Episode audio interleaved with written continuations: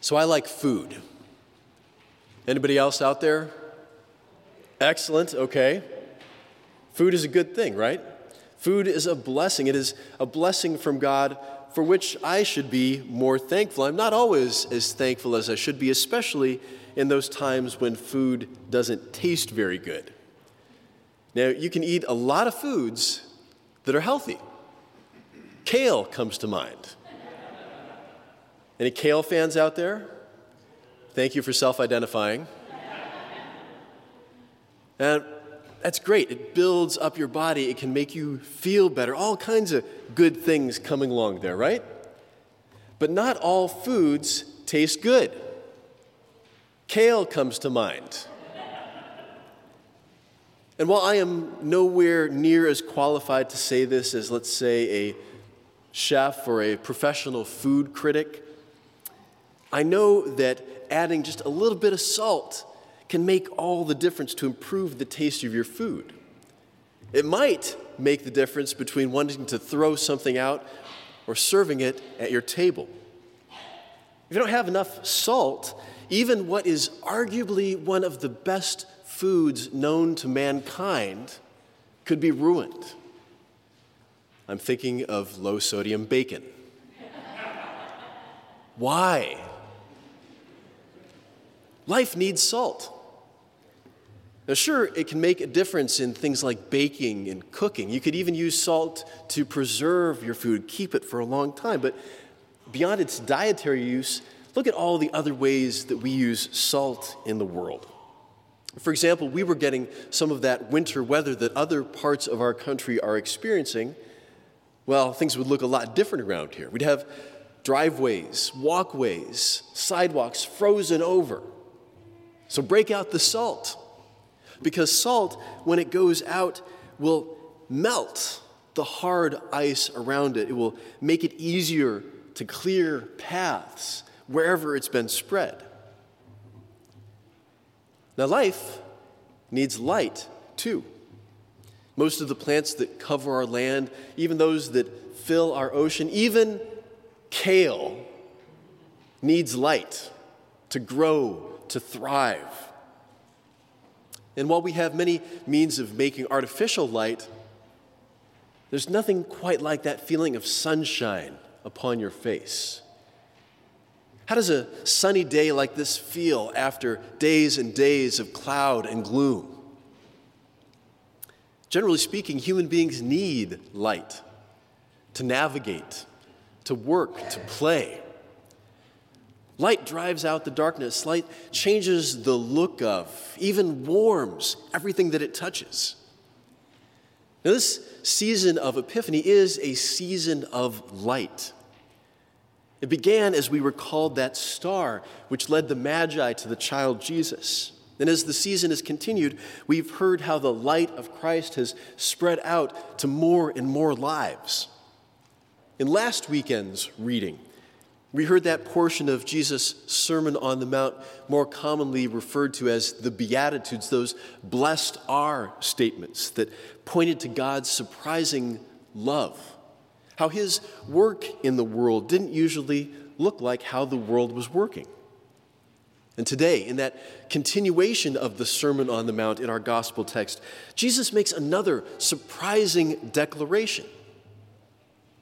His disciples are blessed. They are blessed to be a blessing to others. Jesus says, You are that which salts the earth. You Christians following Jesus make the world less lost. You make the world a better place. You improve the experience of those around you. You bring out the flavor that life is meant to have. And Jesus says, You are that which gives light to the world. You Christians following Jesus, you bring out clarity where there is confusion. You drive out the darkness that has surrounded each and every human being by showing the hope that we have in God's Son, making clear that God cares for each and every person. Now, you might be thinking, wait a second. That doesn't sound like me. That's understandable.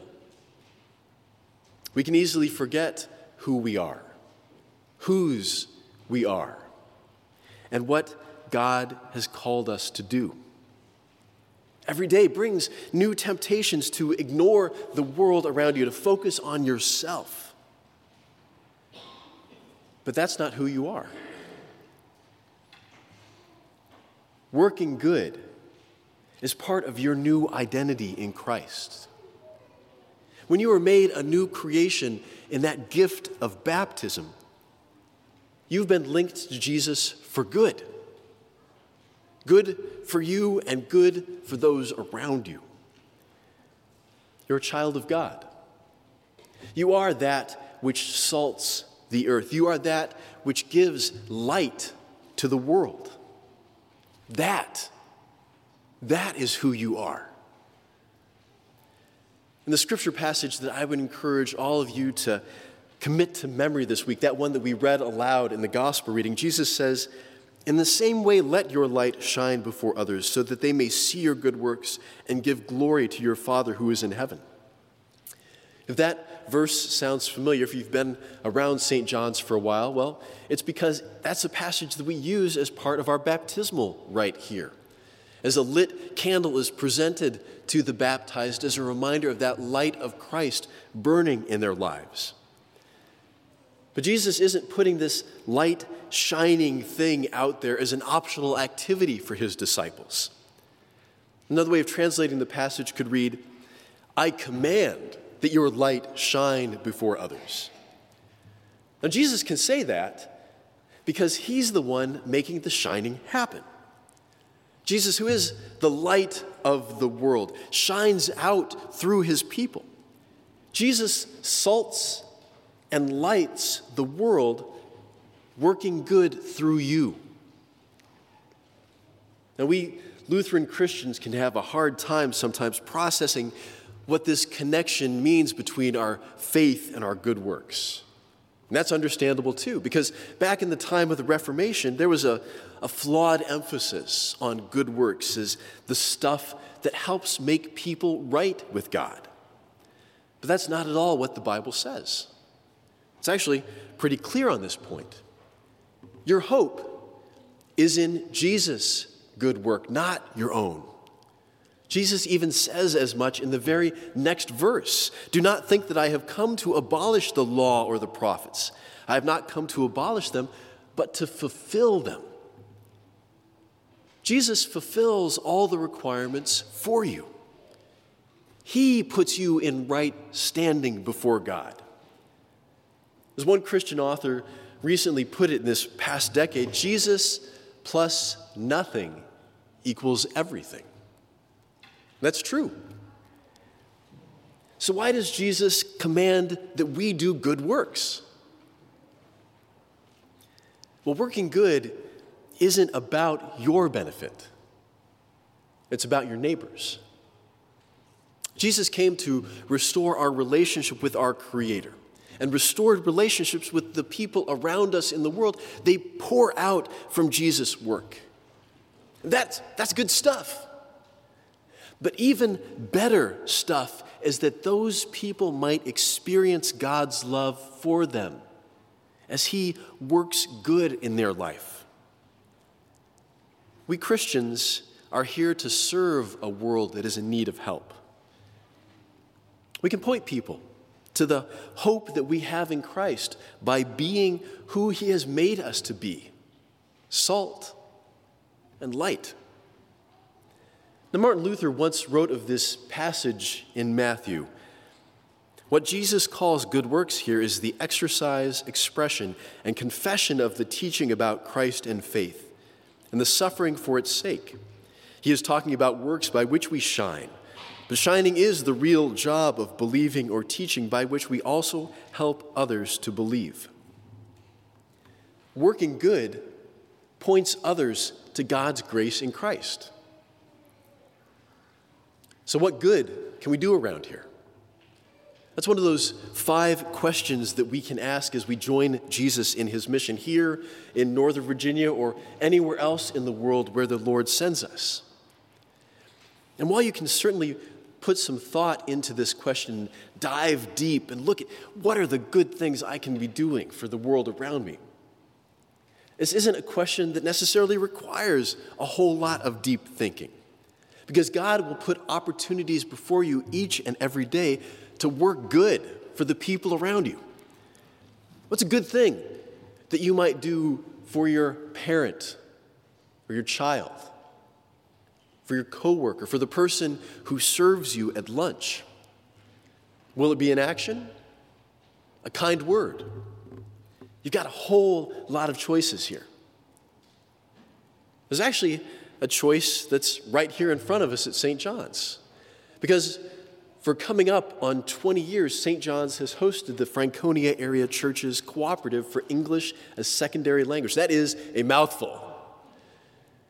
But the ESL program, which has met here and people of St. John's have served in for all these years, this program has worked good in the lives of many. Just in the past several years, we have about 130 students each semester, immigrant neighbors who are being blessed by this program. The session that's going to be starting in a little over a week's time is going to provide a new opportunity for service. Because over most of those past 20 years, a member of our congregation, Diane Brody, has served as the coordinator. She's stepping down from that role, going into a teacher role, and we commend her for her service and give thanks to God for that. But as we have a new coordinator come in, one who I don't know if has been publicly, I'm looking out in the congregation, I don't know if that's been publicly announced yet. Not seeing any nodding. Okay. But as we have a new coordinator coming in, we have other opportunities for people to come in and step in alongside that person to serve. So if you have any desire to help out with publicity, with communications, training, ordering supplies, or many of the other things that Diane has previously done, let us know. Because this is a great way to work good, to care for the people who are right around us in our community. Jesus calls his disciples to lead extraordinary, remarkable lives. That doesn't mean that you need to climb high mountains or to test pilot spaceships. I mean, those are cool things, don't get me wrong. But as God's people, we're different. Apple once used the phrase think different in their marketing. But today, as Jesus' followers, let's think about how we are meant to live different. One of my seminary professors put it this way Be extraordinary husbands and wives, remarkable neighbors and employees, powerful friends and citizens.